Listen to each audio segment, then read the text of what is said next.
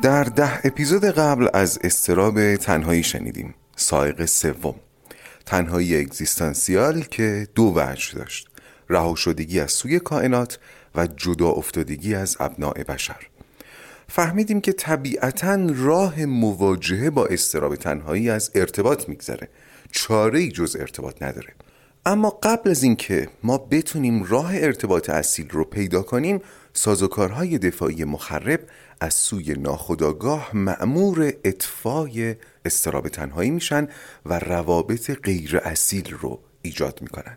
روابطی که از انکار تنهایی آغاز میشه و به استفاده ابزاری می‌رسه در حالی که رابطه اصیل از پذیرش تنهایی اگزیستانسیال آغاز میشه و به مواجهه جوهری می‌رسه. یالام، بوبر، مازلو و فروم بر عشق آری از نیاز به عنوان نوشداروی تنهایی اتفاق نظر داشتن. روش یا بهتر بگم منشی که با حضور در اون مثل پوشیدن لباس گرم میشه با سرمای زمستون روبرو شد. از اینجا به بعد به روی دیگر سکه نظر خواهیم کرد. روابط غیر اصیل ناهنجاری ها و روان نجندی های ارتباطی.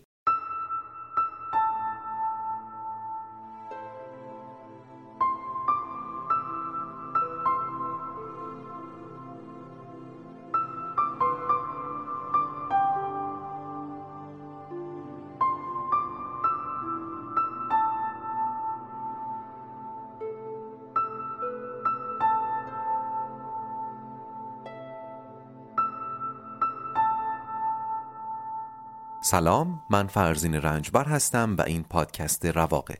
در پادکست رواق به اگزیستانسیالیسم با نگرشی روانشناختی می‌پردازیم و منبع اصلی ما هم آثار اروین یالومه در سری اول این پادکست سراغ کتابی رواندرمانی اگزیستانسیال میریم.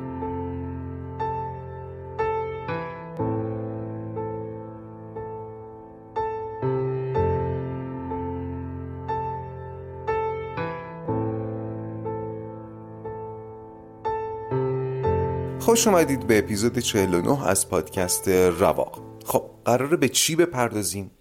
سازوکارهای خرد و شناسنامه دار غلبه بر استراب تنهایی یعنی اونایی که اسم دارن. زیر مجموعه های استفاده ابزاری در واقع. یالا میگه اگر نتونیم قدرت درونیمون رو پیدا کنیم اگر نتونیم احساس ارزشمند بودن بکنیم اگر نتونیم هویت خودمون رو پیدا کنیم یا به بیان خلاصه اگر نتونیم به ساحت خود شکوفایی قدم بذاریم نمی‌تونیم از پس رویارویی با تلخی تنهایی اگزیستانسیال بر بیایم اینو تا اینجا فهمیدیم دیگه. نمی‌تونیم تو زمحریر تنهایی اگزیستانسیال راهی راه دراز جنگل بشیم و بگیم هرچه باد آباد. این هرچه باد آباد رو یه گوشه ذهنتون داشته باشید در آینده بهش خواهم پرداخت. می‌گفتم اگر نتونیم این کار رو در خداگاه برای خودمون بکنیم ناخداگاهمون دست به کار میشه و در درجه اول خودمون رو از ارتباط اصیل محروم می‌کنیم. رابطه ای که ناخداگاه سکان دارش باشه پر واضحه که نمی‌تونه اصیل باشه دیگه. تا اینجا فقط از رابطه اصیل و غیر اصیل شنیدیم درسته؟ ولی از اینجا به بعد از روابط روان نجندانه هم خواهیم شنید. یعنی روابط غیر اصیل از یک جایی به بعد ممکنه سر به روان نجندی ببرن. فکر نمی کنم لازم باشه درباره روابط مریض و روان نجندانه مثال بزنم ولی درباره روابط اصیل و غیر اصیل و ویژگی هاشون ظرف چند اپیزود گذشته خب زیاد صحبت شده. مثلا یک رابطه غیر اصیل ممکن از بیرون خیلی هم مشکلدار به نظر نرسه. مثل همون زوجی که مانع خودشکوفایی طرف مقابلشون میشن اما با ادبیات عاشقانه. یادتونه؟ اینا روابط غیر اصیلن. اما روابط روان نجندانه همون روابطی هن که شما از بیرون هم که نگاه می‌کنین کاملا متوجه این که سراسر زجره سراسر آسیبه. این دیگه رابطه روان نجندان است. و حالا شقوقی داره و انواعی داره که قرار بهش بپردازیم. یالان میگه در برقراری رابطه غیر اصیل سه تا عنصر وجود داره که همگی در ناخودآگاه جریان دارن. یکی تنهایی وجودیه که مسلم هستی ماست. دیگری اضطراب تنهاییه که در ناخودآگاه ما میخزه. و دیگری سازوکارهای دفاعی غلبه بر این هاست که از ناخداگاه باز نشأت می‌گیره. در حالت عادی ما به هیچ یک از اینها وقوف خداگاه نداریم.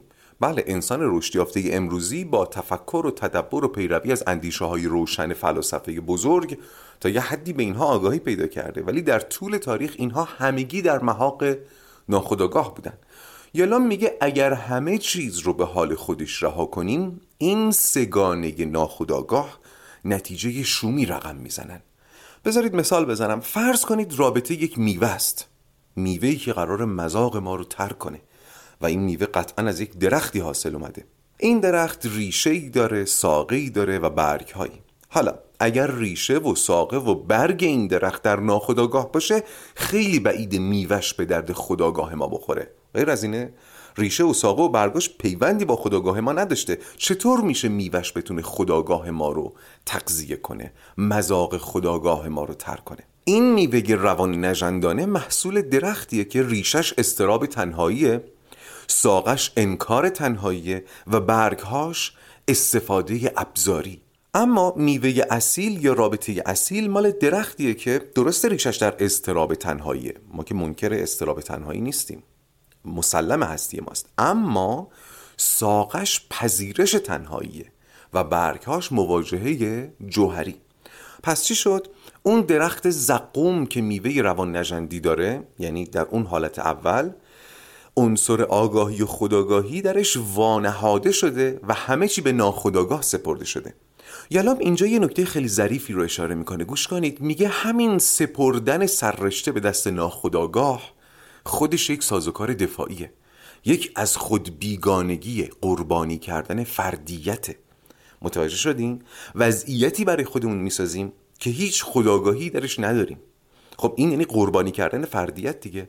روابطمون رو میسپریم به جریانی که هیچ خداگاهی درش نداریم و فردیتمون رو هم این وسط پیش پاش قربونی می‌کنیم.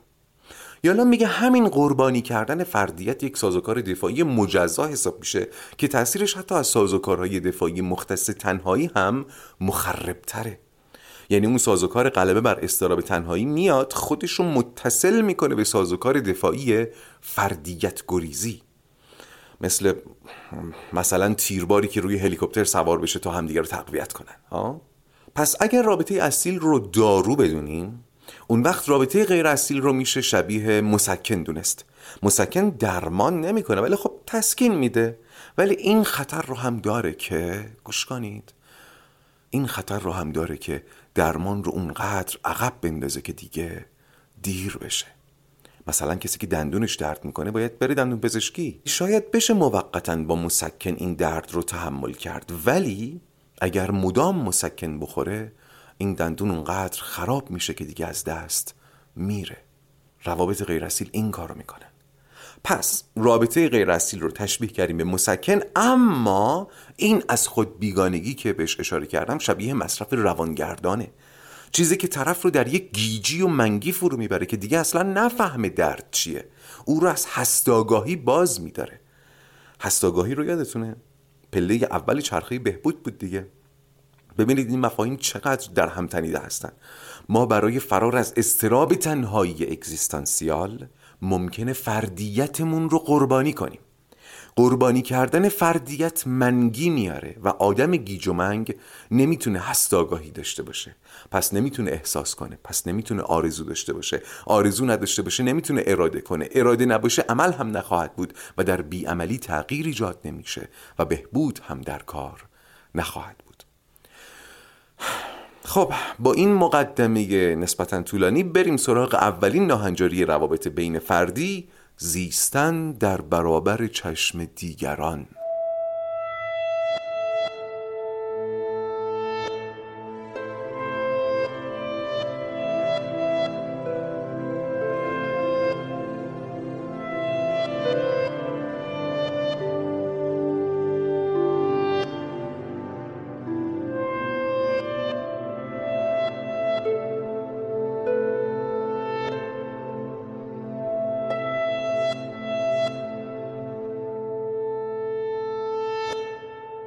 خب زیستن در برابر چشم دیگران.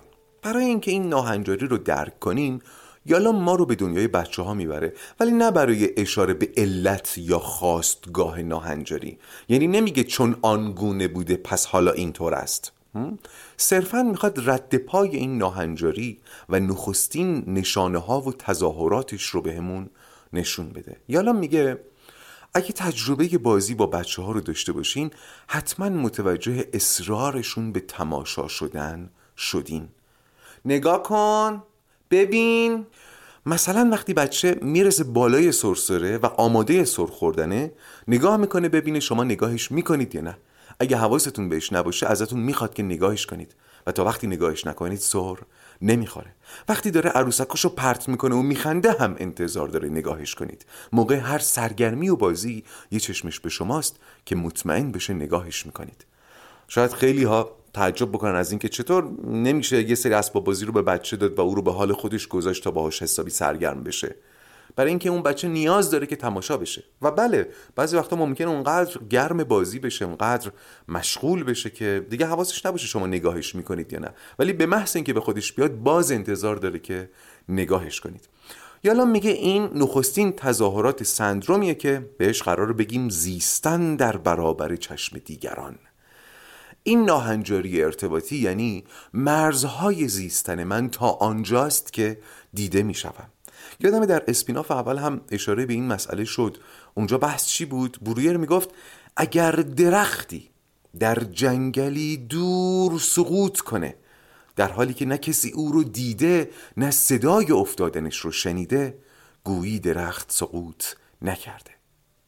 پس باز تکرار کنم ناهنجاری اول اینه زیستن در برابر چشم دیگران.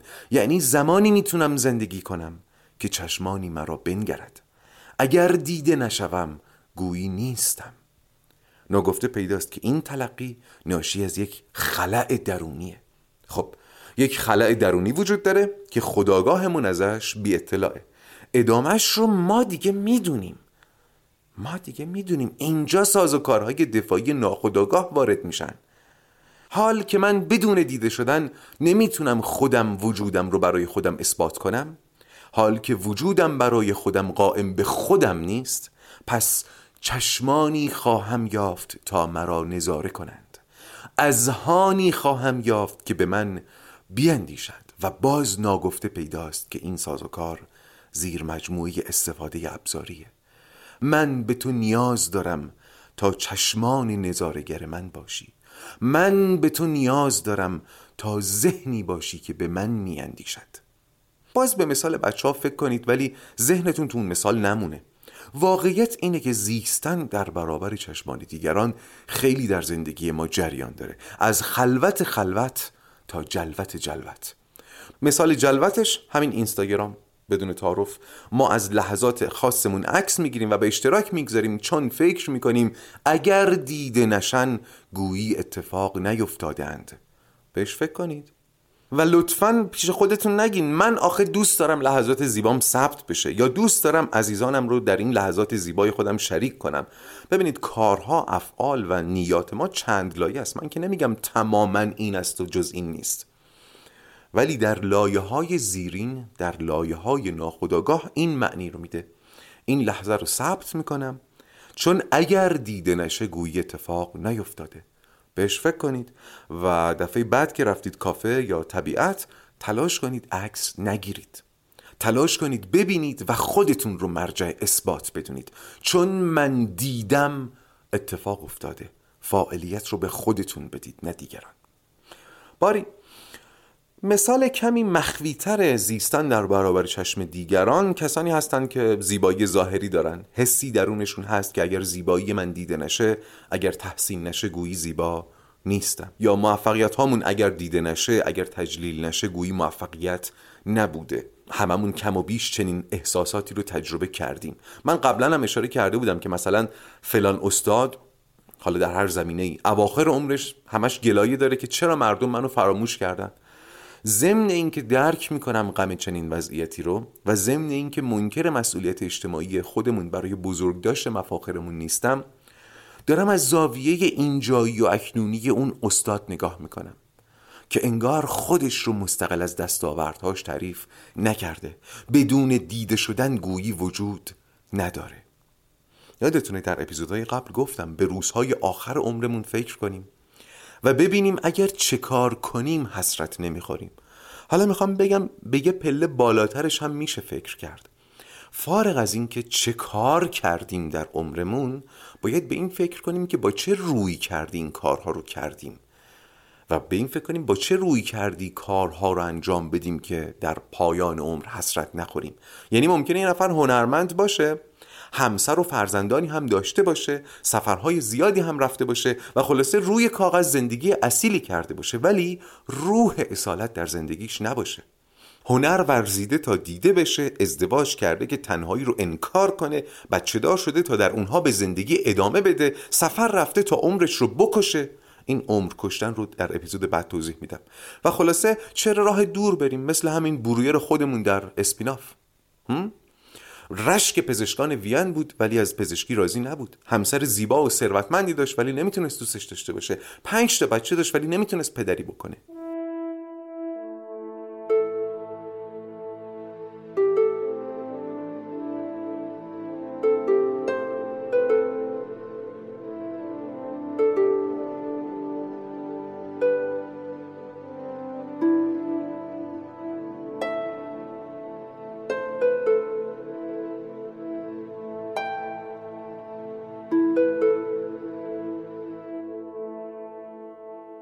بیایم سراغ رابطه. یالا میگه وقتی کسی نمی‌تونه خودش خودش رو موجود بدونه خودش خودش رو برای خودش اثبات کنه نگاه دیگران رو سند وجود خودش قرار میده. دیگری رو ابزار اثبات وجود خودش می‌کنه و یک رابطه غیر اصیل رو ایجاد می‌کنه. ولی چون این شیوه اصیل نیست خیلی بعیده که بتونه دوام بیاره. اگر هم دوام بیاره سایه اون حسرت حسرت محرومیت از ارتباط اصیل همیشه بر سر این رابطه هست و این یعنی خانه بر گسل ساختن. این رابطه مریض هر روز صرفه می‌کنه. گاهی خشک گاهی چرک گاهی خونین. نگاه کنید در خانه ها چه میگذره. رابطه ها هر روز صرفه می‌کنن. گاهی خشک گاهی چرک گاهی خونین. باری می‌گفتم. یالام میگه رابطه غیر اصیل چند تا انقلت بهش وارده دوتاشو گفتم. یکی این بود که بعید دوام بیاره. دوم اینکه همیشه سایه حسرت بالای سرشه حسرت رابطه اصیل. و سومین انقلتی که یالام به رابطه غیر اصیل می‌گیره و حالا در بحث ما زیستن در برابر چشم دیگران سومین انقلتی که به اینها می‌گیره اینه که رابطه غیر اصیل هم منکر و هم مانع خودشکوفاییه. یعنی اگر شما در یک رابطه غیر اصیل هستید یعنی به خودشکوفایی نرسیدید و اگر در خودشکوفایی هستید نمی‌تونید سراغ رابطه غیر اصیل برید. یعنی علاوه بر اینکه شرط برقراری ارتباط اصیل خودشکوفاییه وقتی به خودشکوفایی می‌رسیم به رابطه اصیل نیاز داریم. پس اگر نتونیم رابطه اصیل شکل بدیم در ادامه ماندن در وضعیت خودشکوفایی هم غیر ممکن میشه. حتما شما هم کسانی رو سراغ دارید که در یک برهی از زندگیشون به نظر می‌رسیده در مسیر خودشکوفایی هستن. اما بعد از ورود به یک رابطه خودشکوفاییشون متوقف شده. رابطه ای که لزوما رابطه بدی هم به نظر نمی‌رسه ها. ولی اتفاقی که دیده میشه اینه که مسیر خودشکوفایی مسدود شده. میشه احتمال داد که این رابطه هرچند از بیرون به نظر بد نیاد اما از درون اصیل نبوده. چون رابطه اصیل نمی‌تونه خودشکوفایی رو متوقف کنه. پس یک ارتباط دو سویه هست بین خودشکوفایی و رابطه اصیل. این دو همدیگر رو تسهیل می‌کنه. برگردیم به بحث. پس چی شد؟ زیستن در برابر چشم دیگران راهی است برای فرار از تنهایی. چون دیده می‌شوم هستم. در ادامه یالوم اجازه میده سرکی بکشیم به یکی از گروه های درمانیش در روزی که گویا قرار همه از ترس تنهایی بگن. آلیس میگه بدترین چیز تنها بودن اینه که کسی بهت فکر نمی‌کنه. بعد چند نفر دیگه هم تاییدش می‌کنن و فرصتی میشه تا بقیه هم خودافشایی کنن. ببین این کسی بهت فکر نمی‌کنه این هم یک جور دیگه دیگه. زیستن در ذهن دیگران. چه زیستن در برابر چشم دیگران چه زیستن در ذهن دیگران. الی 19 سالشه و چند وقت پیش بعد از تموم شدن رابطهش با دوست پسرش رگشو زده و حالا که به حرف میاد با لحنی بیخیال میگه من ترجیح میدم بمیرم تا اینکه تنها بمونم. الکس میگه من وقتی تنها میمونم صداهایی میشنوم و فکر می‌کنم این راهکار ناخداگاه همه که نمی‌خواد من با تنهایی مواجه بشم. یالوم تو پرانتز میگه این می‌تونه توضیح پدیدار شناختی جالبی برای توهم شنوایی باشه. توهم شنوایی راهکار روان نجندانه ناخداگاهه برای اینکه با تنهایی مواجه نشیم. ناخداگاه آدمی اینقدر از تنهایی میترسه که دیگه پاش از گیلمش درازتر می‌کنه و یکی از حواس پنجگانه رو دستکاری می‌کنه. ماری عضو دیگه گروه مدت درگیر یه رابطه مریضه ولی نمی‌تونه ازش بیرون بیاد. از شدت سرخوردگی از رابطه گاه و بیگاه به خودش آسیب می‌زنه ولی بودن در این رابطه رو به تنهایی ترجیح میده. وقتی یالوم ازش می‌پرسه چرا میگه وقتی تنهام انگار وجود ندارم. اینها نمونه های روان نجندانی که ترس از تنهایی و سندروم زیستن در برابر چشم دیگرانه. ولی پیشتر هم گفتم همه ما کم و بیش این نیاز غیر رو در خودمون داریم و گاهی تحت شرایطی ممکنه عود کنه. بذارید مثال بزنم. باز یه مثال گل درشت. فرض کنید با یه گروه به یه سفر تفریحی میرید. خیلی هم بهتون خوش میگذره و تصور می‌کنید وارد یک حلقه دوستی شدین. بعد از سفر یکی از همسفرهای مهمونی ترتیب میده و همه رو دعوت می‌کنه تا به زعم خودش حلقه دوستی رو محکمتر کنه و باب رفاقت رو گشوده تر. سر میز شام یه کاغذ از جیبش در میاره تا متنی رو که در وصف دوستان همسفرش نوشته بخونه. آدم احساسیه دیگه. شروع می‌کنه. من از علی یاد گرفتم که فلان.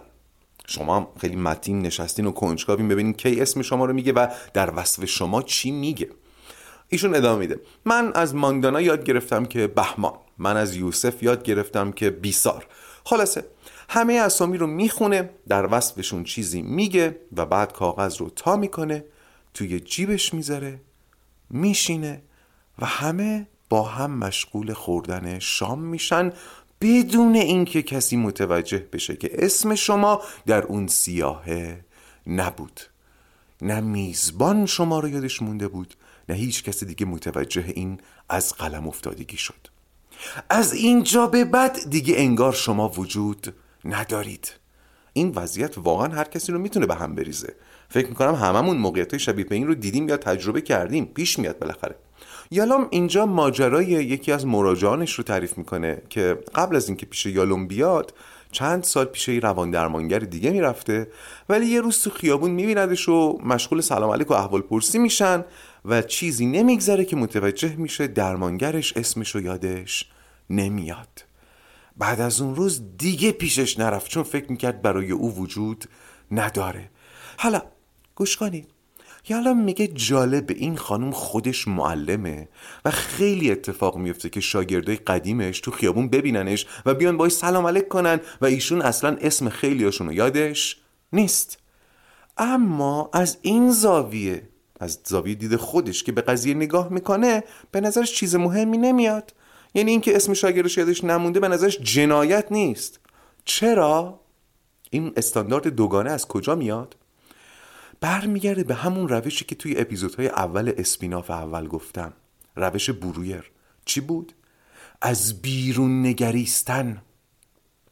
از بیرون نگریستن به مسائل اونها رو قابل درکتر کوچکتر و چاره پذیرتر می‌کنه. مثلا توی همون مثال مهمونی اگر من اون آدمه باشم که اسمش جا افتاده بعد بیام به شما این ماجرا رو تعریف کنم و بگم که حس عدم وجود کردم شما احتمالا تلاش می‌کنید بهم بفهمونید که فلانی اتفاق چندان فجی هم نیفتاده ها.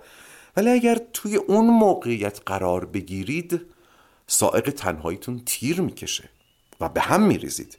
مگر اینکه توان از بیرون نگریستن رو در خودتون ایجاد کرده باشید. یا میگه در مورد این خانم از همین راه وارد شدم. تا بهش حالی کنم که این اتفاق اونقدرم که شما فکر می‌کنید فاجعه نیست. همونطور که تو اسم شاگردات یادت نمیمونه و این اونها رو از هستی ساقط نمی‌کنه اینکه روان درمانگرت هم اسم تو رو یادش رفته تو رو از هستی ساقط نکرده. یالا میگه وقتی ایشون ماجرای اون روز دیدارش با درمانگرش رو در گروه درمانی تعریف می‌کرد رو به تمام اعضا گفت لطفا من و اسممو فراموش نکنید. این تمنای زیستن در اذهان دیگران رو می‌بینید. البته اینم بگم یالوم ضمن درک اون روان درمانگر یه خورده ریز هم بهش می‌گیره و میگه درمانگر باید در رابطه با مراجعش حضور حداکثری داشته باشه و این حضور حداکثری طبیعتا منجر به این میشه که اسمش رو یادش بمونه. هرچند دایره وظایف درمانگر محدود به اتاق درمانه نه کوچه و خیابون. باری. در همین گروه یه مراجع دیگه نکته جالبی رو میگه درباره خودکشی. میگه من همیشه خودکشی برام جذاب بوده. نمی‌خوام خودکشی کنم ها ولی برام جذاب بوده. الان که بقیه اعضا دارن در مورد تنهایی حرف می‌زنن و ترسشون از تنهایی می‌بینم خودکشی از این نظر برام جذاب بوده که فکر می‌کردم اونی که خودکشی می‌کنه تو یاد بقیه میمونه. یک مرگ دراماتیک و شکه کننده که احتمالا خیلی دیرتر قبار فراموشی روش میشینه. در سائق مرگ هم به خودکشی اشاره شد دیگه یادتونه؟ اینکه از ترس سنگینی وام هستی وام رو کلا پس بدیم. بگیم این زندگی مثل یک وامه که انقدر وام بزرگیه که من میترسم بگیرمش اصلا نمیخوامش. همین مثال وام می‌تونه خودکشی رو در سائق آزادی هم توضیح بده. چون آزادی بینهایت مسئولیت بینهایت داره از ترس مسئولیت بینهایت اصلا زندگی رو نمی‌خوام. ولی حالا در سائق تنهایی هم و کله خودکشی پیدا میشه. به عنوان راه حل گوش کنید به عنوان راه حل جادویی غلبه بر ترس تنهایی. چطور؟ خودکشی راه زیستن و به زندگی ادامه دادن در اذهان دیگرانه. حالا که بحث به اینجا رسید حیف هم میاد به مسئله مناسبت ها اشاره نکنم. یادتونه توی فصل آزادی و مسئولیت به مناسبت ها اشاره کردم. مثلا سالگرد ازدواج تولد سپرایز گرفتن غافلگیر کردن. یادتونه؟ این که مثلا سالگرد ازدواجمون یا تولدم یادت بمونه سورپرایز کردنم فراموشت نشه به نظر می‌رسه شباهت هایی داشته باشه با بحث زیستن در برابر چشمان دیگران و زیستن در اذهان دیگران. فکر کردن به شباهت این دو رو به خودتون واگذار می‌کنم. در هر دو بحث بحث اثبات اثبات وجود عشق و اثبات وجود خود اثبات وجود فرد. بهش فکر کنید. باری یالام در ادامه میگه عشق خودش یه عالمی داره یک عالم جادویی داره و یکی از خواص جادوییش اینه که میشه باهاش به سرزمین تنهایی و حتی پوچی یعنی سایق چهارم سفر کرد. اما اما و اما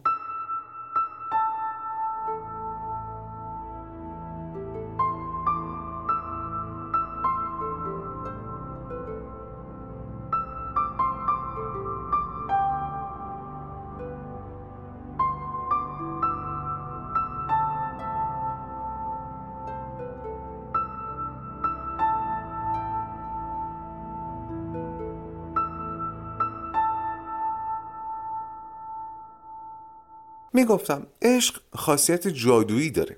اما حرف یالم اینجا اینه مهمه که چطور ازش استفاده بشه.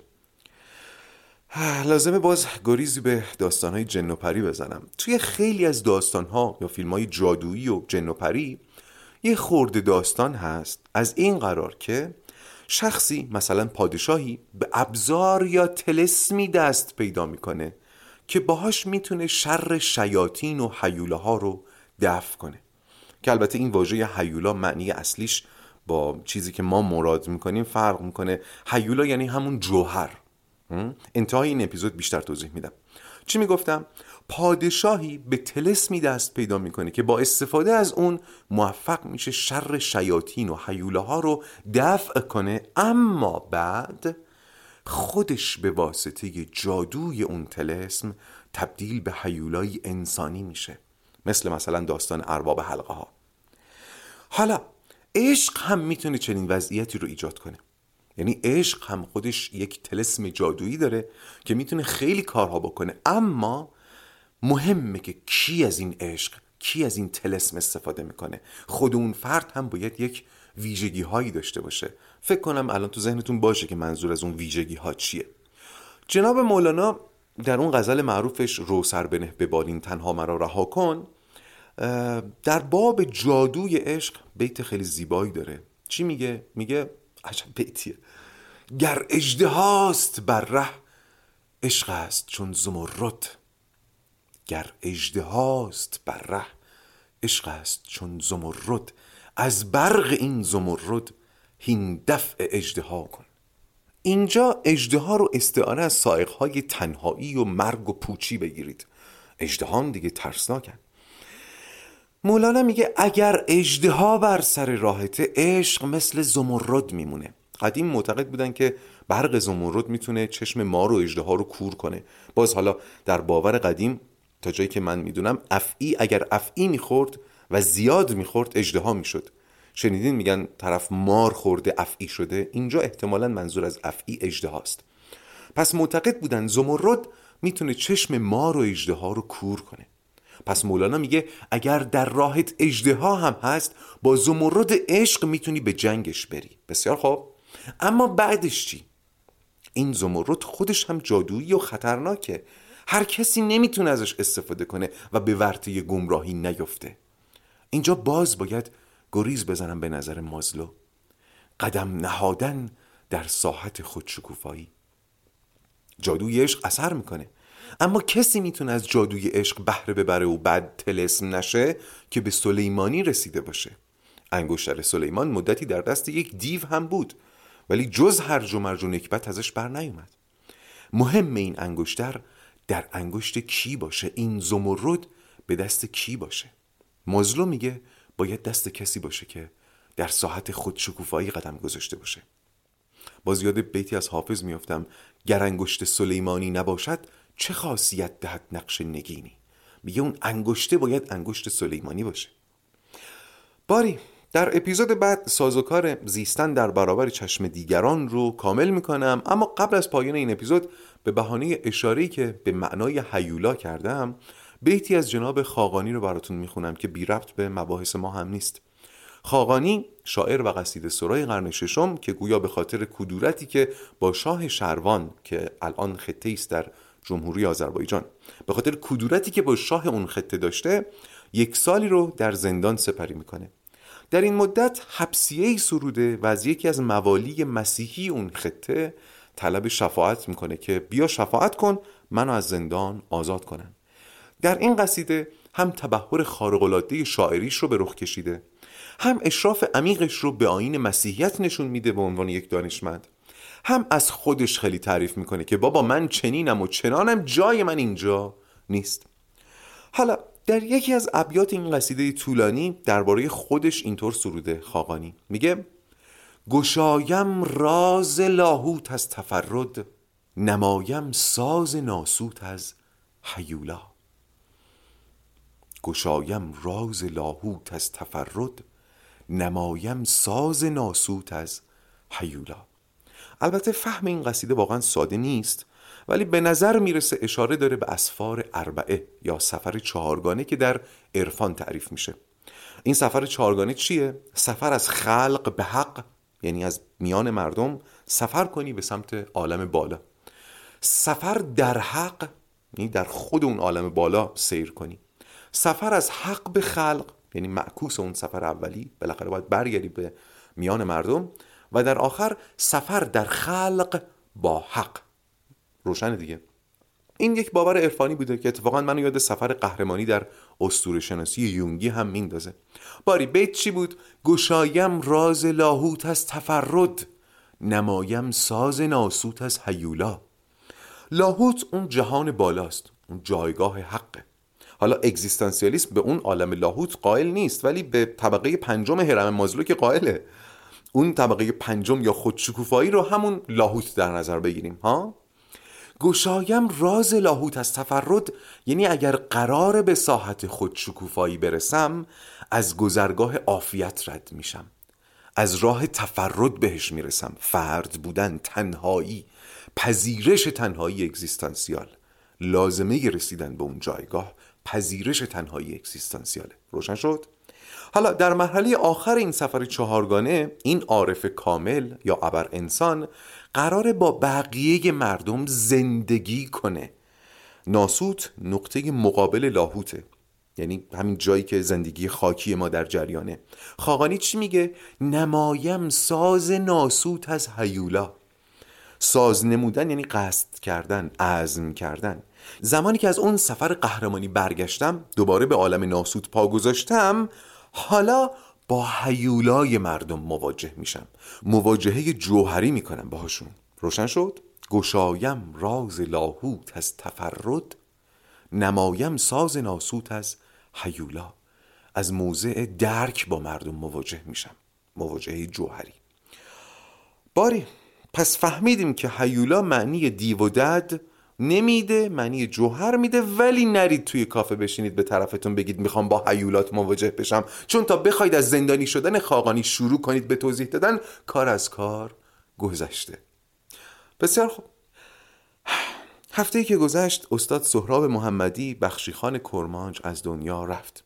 گنجینه آثار موسیقایی ایشون ازشون به یادگار مونده.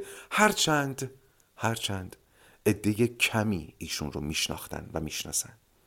هنرمندی که هنرش قائم به خودش بود پیرو بحث این اپیزود قائم به خود بودن اما چیزی که باعث شد من تصمیم بگیرم موسیقی پایانی این اپیزود رو از آثار ایشون انتخاب بکنم ویدیویی بود که درست سه روز قبل از مرگ ایشون ضبط شده در این ویدیو دوستی ازشون می‌پرسه که آیا از زندگی راضی بودی؟ از روزگار راضی هستی؟ و ایشون با یک فراغتی میگه آره آره. و بعد میگه انگار همیشه بالای سرم بهاره. انگار همیشه بالای سرم بهاره. و من توصیفی زیباتر از این درباره رضایت از زندگی نشنیدم. وقتی این جمله رو شنیدم احساس کردم ما مسئولیم. ما مسئولیم که همیشه بالای سرمون بهار باشه. و دوست دارم شما هم بهش فکر کنید. و دوست دارم آرزو کنم همیشه بالای سرتون بهار باشه. بسیار خوب. بذارید این پایان اپیزود 49 از پادکست رواق باشه و حالا بدرود. شما راضی از روزی؟ تا دنیا راضی تا دنیا راضی به به به. الان گرشن مخواب مخواب به بخوانن نبتنم ای جان. بدونی که الان 下弗洛伊德那么好了，还不行啊？哈哈哈哈哈哈哈哈哈！阿基。